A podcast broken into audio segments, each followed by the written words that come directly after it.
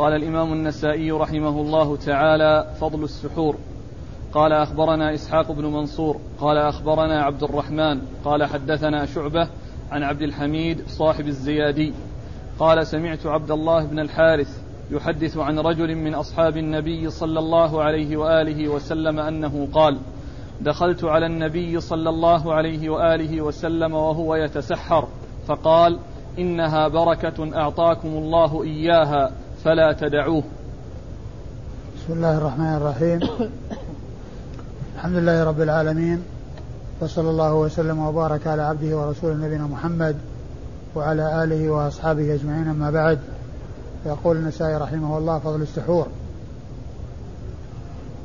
مقصود النسائي رحمه الله من هذه الترجمة هو بيان أن كون الإنسان يتسحر إذا أراد أن يصوم أن في ذلك فضل. وقد جاء عن النبي عليه الصلاة والسلام ما يدل على ذلك. وقد مر جملة من الأحاديث التي فيها قوله عليه الصلاة والسلام تسحروا فإن في السحور بركة.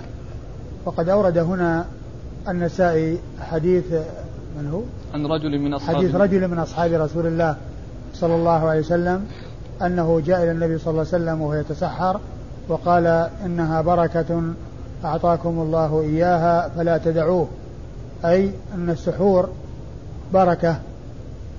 أعطاكم الله عز وجل إياها فلا تدعوه وأعطاكم الله إياها إما أن يكون خصكم بها أو أنه ندبكم إليها فلا تدعوه.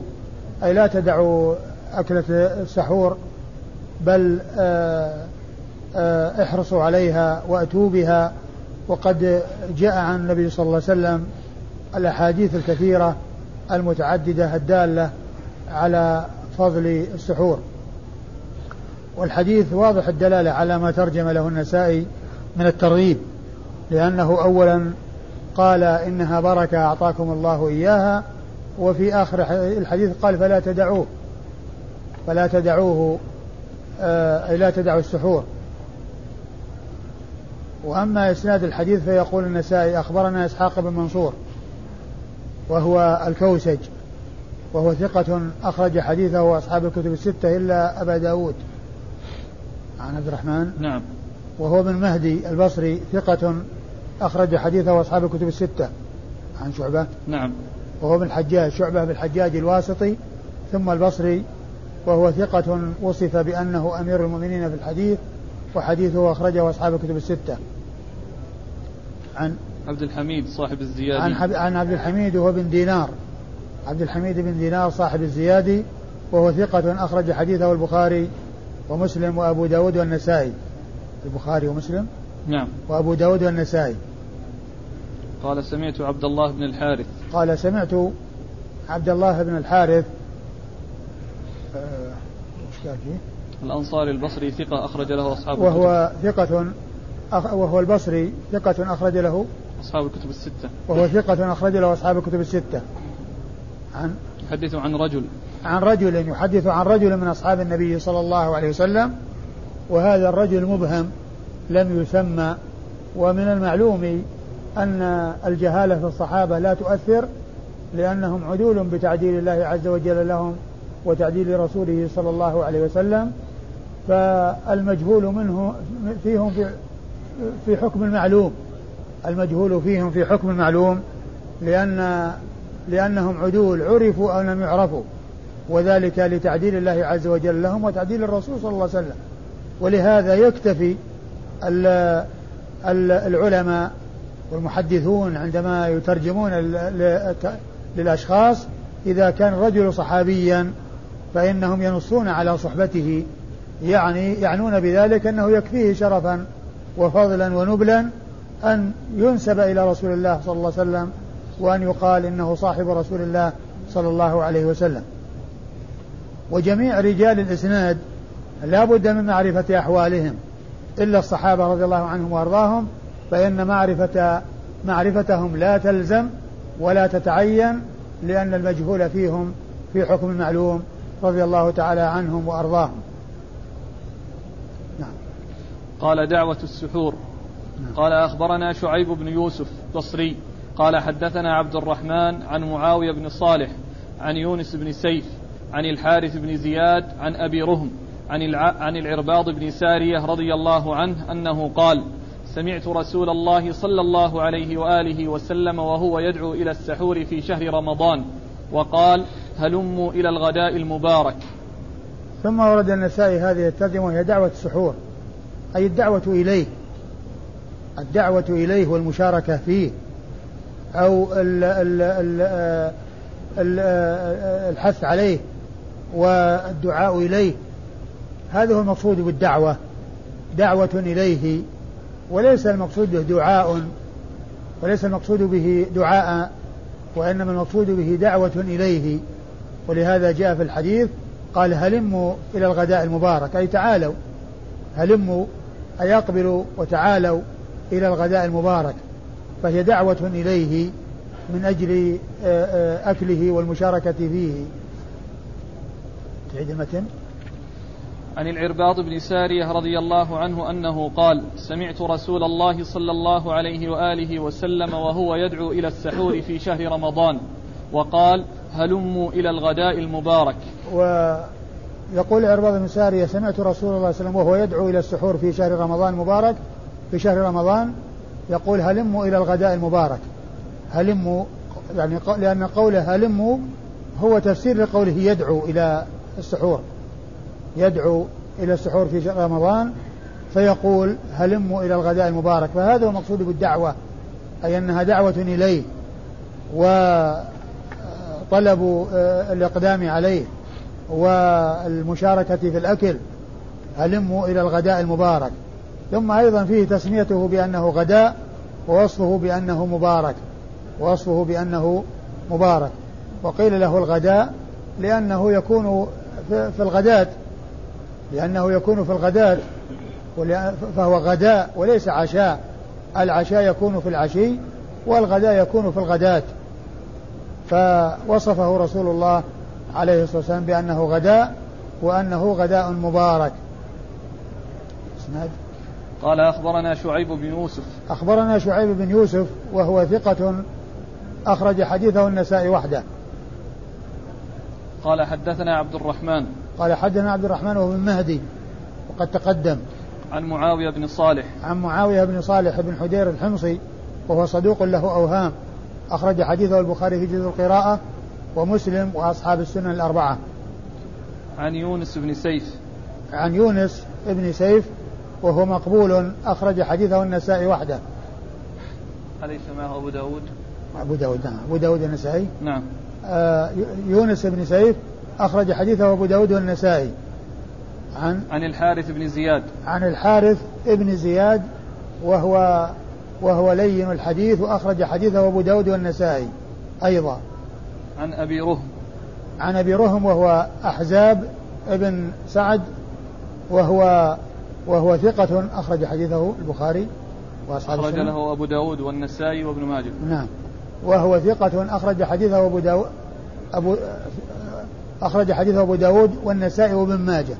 أخرج حديثه أبو داود والنسائي وابن ماجه. وهو أبو رهم مشهور بكنيته واسمه أحزاب أحزاب بن سعد. أو ابن أسيد؟ ابن أسيد نعم. أحزاب بن أسيد. أحزاب بن أسيد. عن العرباض بن سارية عن العرباض بن سارية صاحب رسول الله صلى الله عليه وسلم وحديثه عند أصحاب السنن الأربعة.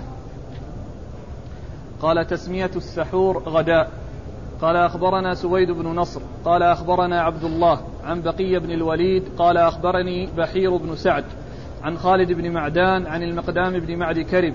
أن النبي صلى عن المقدام بن معد كرب رضي الله عنه أن النبي صلى الله عليه وآله وسلم قال عليكم بغداء السحور فإنه هو الغداء المبارك. ثم أورد النسائي هذه الترجمة وهي تسمية السحور غداء وأورد فيه حديث المقدام بن معدي كرب رضي الله تعالى عنه وهو أن النبي صلى الله عليه وسلم قال عليكم بالسحور فإنه فإنه فإنه هو الغداء المبارك. فإنه هو الغداء المبارك.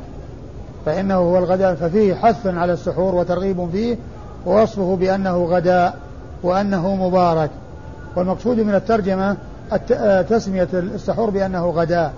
والحديث الذي مر في قبل هذا هو أيضا يدل على ذلك. يدل على هذه الترجمة.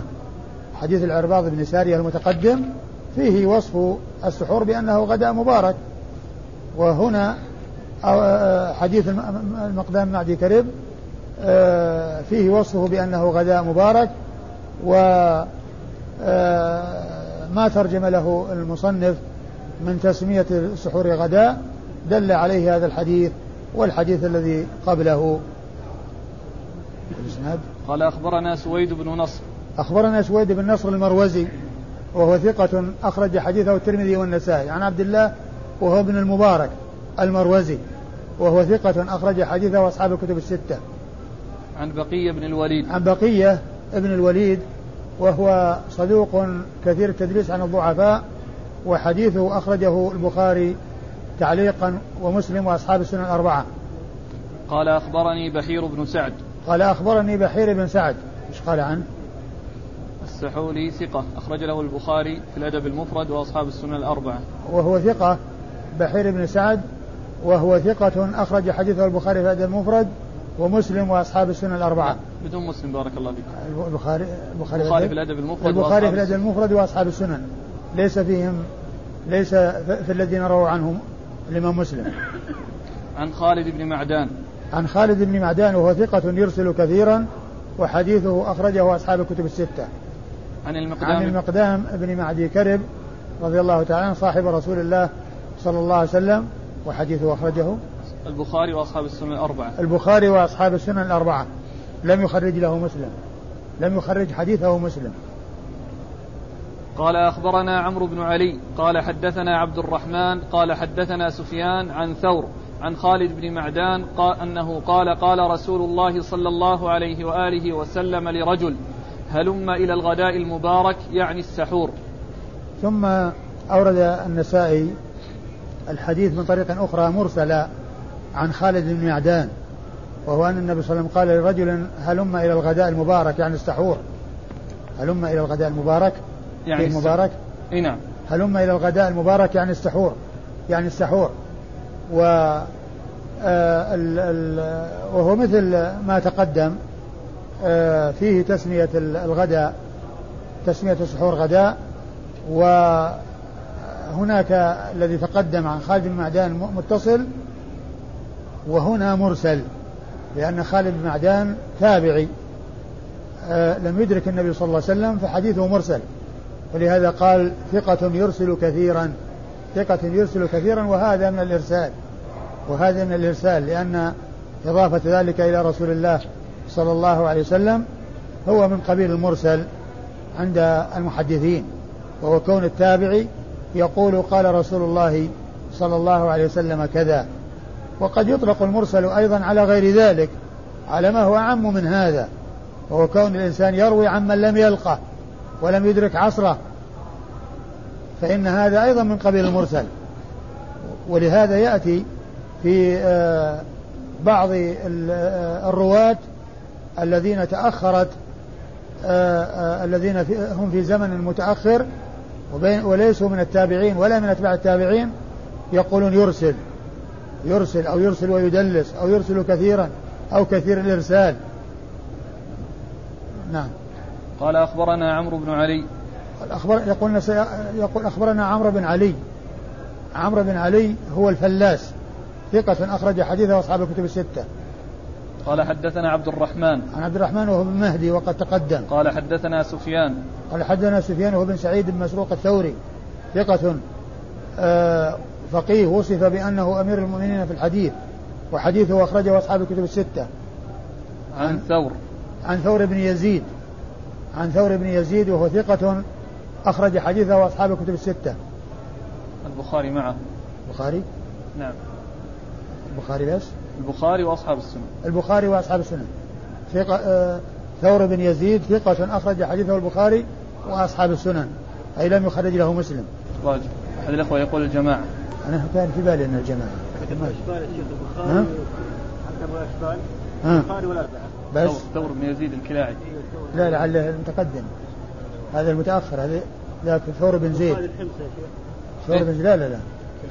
ثور بن زيد ذاك الأول. ثور بن زيد هو اللي رجل الجماعة. ال- ال- الآن أما اللي- ثور بن يزيد هو الأخير هذا. إيه إيش؟ هو الأخير. بزيادة ياء في أول. نعم نعم. أبو خالد الحمصي ثقة ثبت إلا أنه يرى القدر. أول مرة خرج. قال عنه البخاري وأصحاب السنة الأربعة. آه، البخاري وأصحاب السنة نعم. عن خالد بن معدان. عن خالد بن عدان وقد تقدم ثقة يرسل كثيرا. قال فصل ما بين صيامنا وصيام أهل الكتاب. قال أخبرنا قتيبة قال حدثنا الليث عن موسى بن علي عن أبيه عن أبي قيس عن عمرو بن العاص رضي الله عنه أنه قال قال رسول الله صلى الله عليه وآله وسلم إن فصل ما بين صيامنا وصيام أهل الكتاب أكلة السحور. ترجمة شيء فصل ما بين صيامنا وصيام أهل الكتاب. يقول النسائي رحمه الله فصل ما بين صيامنا وصيام أهل الكتاب. الفصل هو الميزة أو ال- ال- الفاصل الذي يفصل بيننا وبينهم ويميز بيننا وبينهم في الصيام أننا نتسحر وهم لا يتسحرون. أننا نتسحر وهم لا يتسحرون. ففصل ما بين صيامنا وصيام أهل الكتاب أكلة السحر. كما آه، جاء بذلك الحديث عن رسول الله صلى الله عليه وسلم. من هو الصحابي؟ عمرو بن العاص. آه، أورد النسائي حديث عمرو بن العاص رضي الله عنه الذي يقول فيه النبي صلى الله عليه وسلم فصل ما بين صيامنا وصيام أهل الكتاب أكلة أكلة السحور. أكلة السحور و أي أن أن هذه الميزة التي نتميز بها عن أهل الكتاب أننا نتسحر وهم لا يتسحرون. ومن المعلوم الفوائد الكبيرة التي تترتب على السحور يعني ما فيه من التقوية لبدن الإنسان وجسم الإنسان على الأعمال في النهار وعدم وجود آه، آه، ما يدعو إلى إلى إلى إلى, إلى الخمول والكسل وهو الجوع. فإن الإنسان إذا أكل يتقوى على العبادة في النهار على الصيام وعلى غير الصيام على على الصيام وعلى غير الصيام. بخلاف إذا إذا لم يأكل فإنه يحصل له شيء من الكسل والخمول بسبب الجوع وعدم الأكل وكونه خاوي البطن آه، يحصل له بسبب ذلك خمول وكسل. ففصل ما بين صيامنا وصيام أهل الكتاب أكلة السحور. قال أخبرنا قتيبة. أخبرنا قتيبة بن سعيد بن جميل بن طريف البغلاني ثقة أخرج حديثه أصحاب الكتب الستة. قال حدثنا الليث. قال حدثنا الليث وهو الليث بن سعد المصري ثقة فقيه أخرج له أصحاب الكتب الستة. عن موسى بن علي. عن موسى ابن علي بن رباح وهو ثقة. هو صدوق ربما أخطأ. وهو صدوق ربما أخطأ. أخرج حديث البخاري. البخاري في الأدب المفرد. ومسلم وأصحاب السنن. نعم. أخرج حديث البخاري في الأدب المفرد ومسلم وأصحاب السنن الأربعة.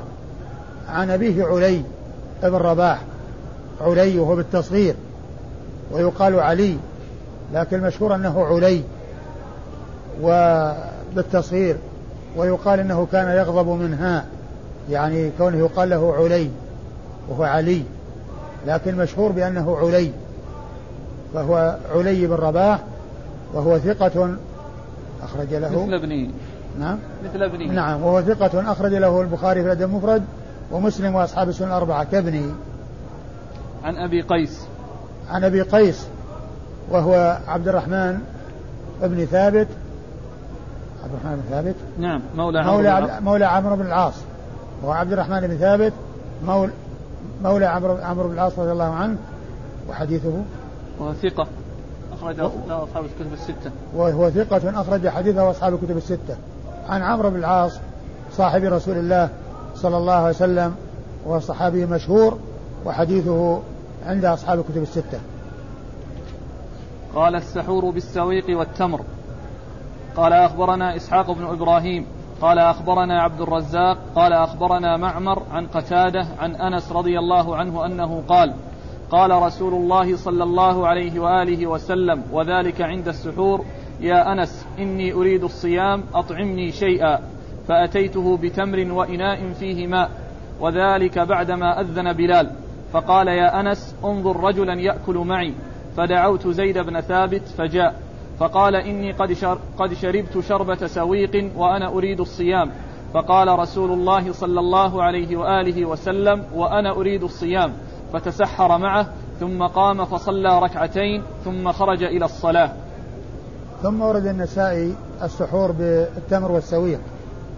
يعني كل إنسان يتسحر بالتمر والسويق.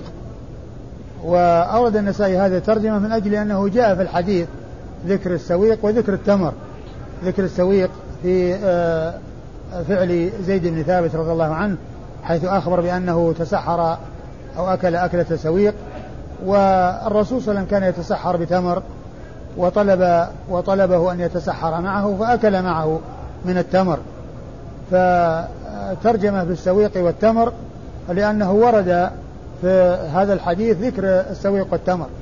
والمقصود بأن الإنسان يتسحر بما تيسر يتسحر بما تيسر.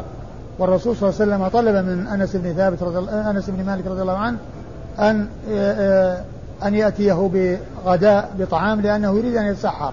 فأتى له بتمر وإناء فيه ماء ثم طلب منه أن يبحث عن أحد يأتي يشاركه في الأكل. فأتى بزيد بن ثابت وإذا زيد بن ثابت كان يريد السحور وقد تسحر وأكل سويق أكلة سويق. فجاء إليه وأكل معه أي من التمر وتسحر معه أي أكل معه من التمر الذي يتسحر به صلى الله عليه وسلم. ثم صلى ركعتين وقام إلى الصلاة. يعني أنه بعدما انتهى السحور آه، صلى ركعتين ركعتي الفجر ثم قام إلى الصلاة التي هي الصلاة المفروضة. يعني معناها أنه آه، أنه حصل الإمساك عند طلوع الفجر وعند الوقت الذي يكون به دخول الوقت أو عند حصول الأذان. كما جاء بذلك الحديث إن بلالا يؤذن بلال فكلوا واشربوا حتى يؤذن ابن أم مكتوم. وفي الحديث هنا قال بعدما أذن بلال اللي هو الأذان الذي قبل طلوع الفجر وكان يتسحر.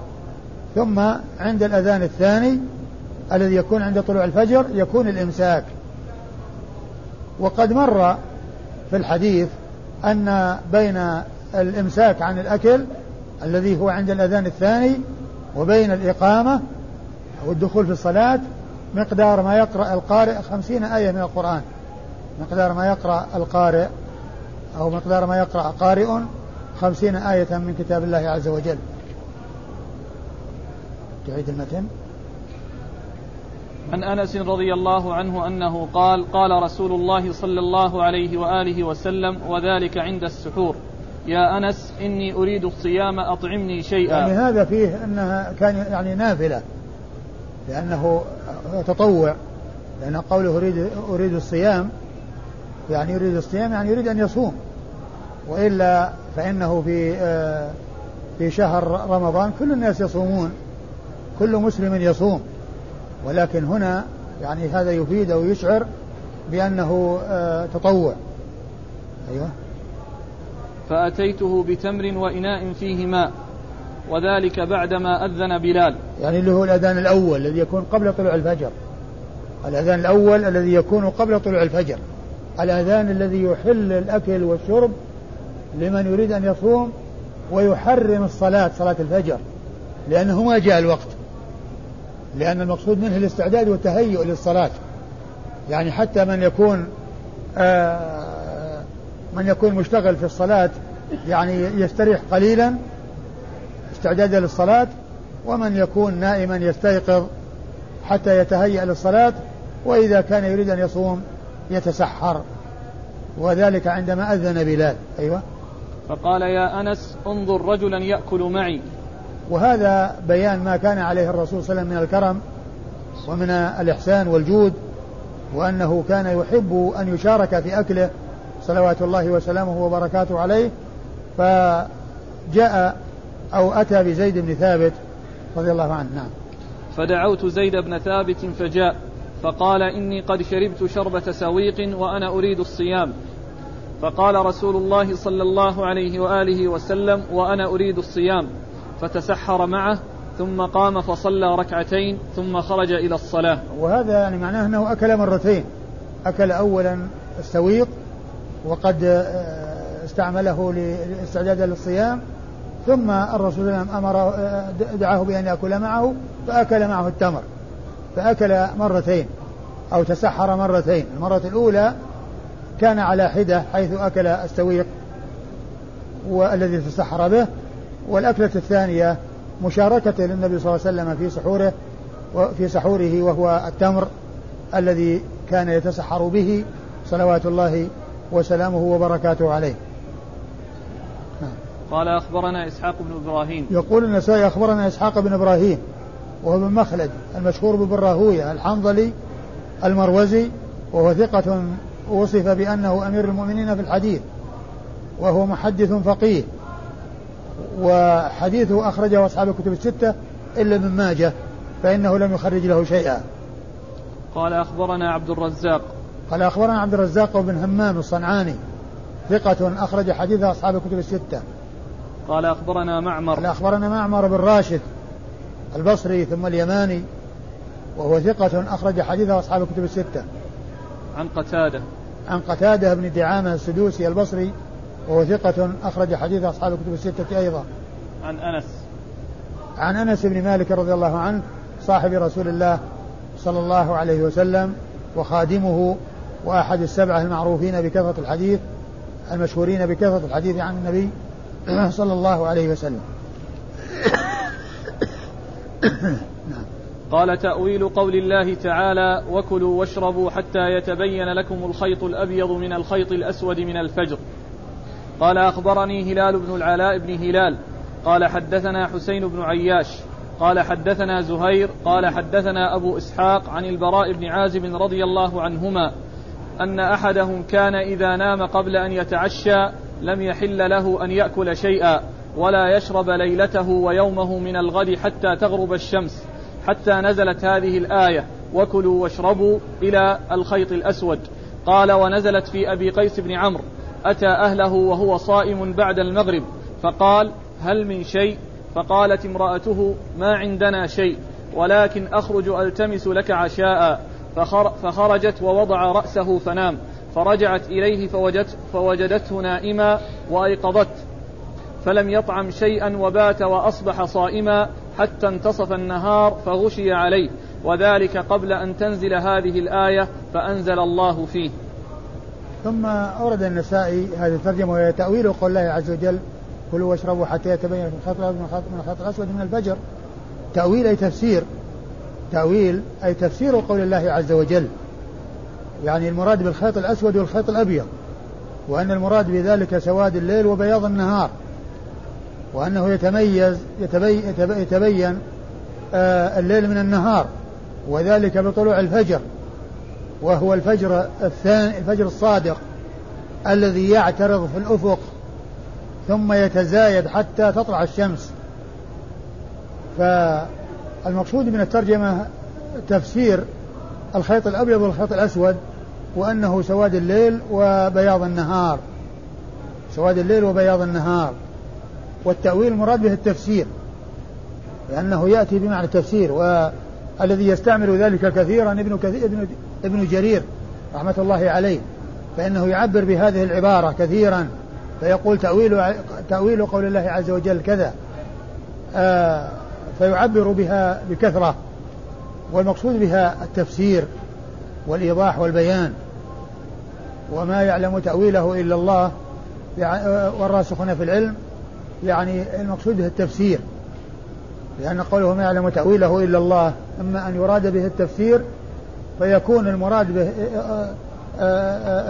الراسخون في العلم معطوفون على الله. أي أن الله يعلم تأويله أي تفسيره والراسخون في العلم يعلمون تفسيره. وأما إذا كان مقصود به ما يؤول إليه الأمر من الحقيقة فإن ذلك لا يعلمه إلا الله سبحانه وتعالى. لا يعلمه إلا الله سبحانه وتعالى. فالتأويل هنا المراد به التفسير. قد أورد النسائي حديث البراء بن عازب. حديث البراء بن عازب رضي الله عنه الذي بين فيه أنهم كانوا في أول الأمر إذا كان الإنسان نام يعني في قبل أن يأكل شيئا إذا كان صام ثم جاء الليل ولم يأكل شيئا ونام فإنه لا يحل له آه، أن يأكل ويشرب ويجامع في ليلته تلك بل يصل الصيام بالذي وراءه. باليوم الذي وراءه. وبعد ذلك نزل نزل القرآن في ذلك وأنهم يأكلون ويشربون حتى يتبين يتبين الخيط الأبيض من الخيط الأسود من الفجر وأنه لا مانع من ذلك. ولو ناموا. ثم استيقظوا فإن لهم أن يأكلوا إلى طلوع الفجر إلى طلوع الفجر الثاني. ثم بين أن سبب نزول ذلك أن أحد الصحابة كان وهو أبو قيس بن عمر أنه كان أتى أهله جاء إلى أهله وكان صائما وطلب منهم أن آه، يقدموا له عشاء فقالوا أنه ليس عندهم شيء ولكنهم يبحثون له. فخرجت امرأته تبحث له عن عشاء فجاءت وقد نام. فأيقظته فلم يأكل لأنه لا ما كان ليس لهم أن يأكلوا. فاستمر صام اليوم الذي يليه حتى غشي عليه يعني في أثناء النهار من شدة الجوع. فأنزل الله عز وجل هذه الآية وأبيح لهم أن يأكلوا ويشربوا حتى يطلع الفجر الثاني الفجر الذي هو الفجر الثاني. وسواء كانوا ناموا يعني قبل أن يأكلوا أو آه، أكلوا وناموا. الله تعالى رخص لهم من غروب الشمس إلى طلوع الفجر أن لهم أن يأكلوا فيما بين ذلك. نعم. قال أخبرني هلال بن العلاء بن هلال. أخبرني هلال بن العلاء بن هلال وهو صدوق أخرج حديثه النسائي وحده. قال حدثنا حسين بن عياش.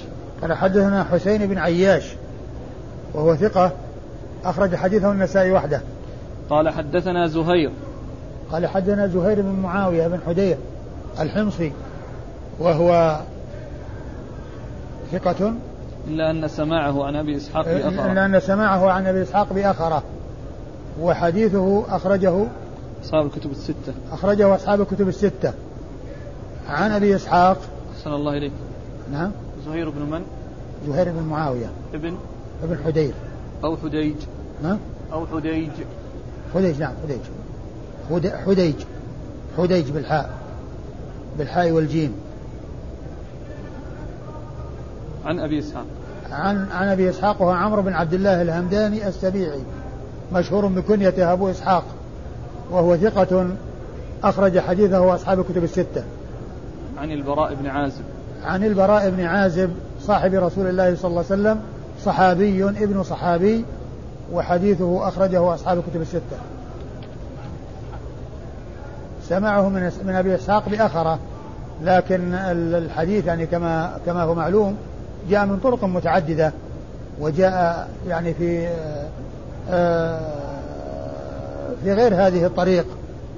نعم.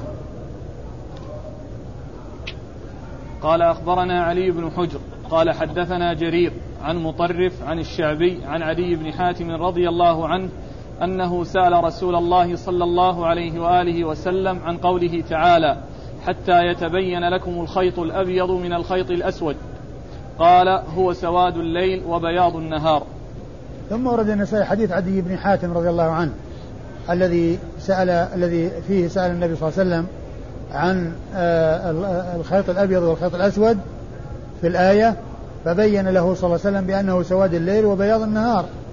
سواد الليل وبياض النهار وهذا في وهذا فيه تفسير السنة تبيين السنة للقرآن وأن السنة تبين القرآن وتفسره وتدل عليه. والنبي صلى الله عليه وسلم فسر آه فسر الخيط الأبيض والخيط الأسود بأنه سواد الليل وبياض النهار. بأنه سواد الليل وبياض النهار. ففيه آه، آه، تأويل يعني الآية وتفسيرها وأن المقصود بالخيط الأسود والخيط الأبيض هو الليل والنهار فالخيط الأبيض اللي هو النهار والخيط الأسود الذي هو الليل ففيه بيان السنة للقرآن. وفيه بيان ما كان عليه أصحاب الرسول صلى الله عليه وسلم من سؤالهم إياه عما يشكل عليهم وكما حصل من عدي بن حاتم رضي الله عنه حيث سأل عن الخيط الأبيض والخيط الأسود في الآية الكريمة.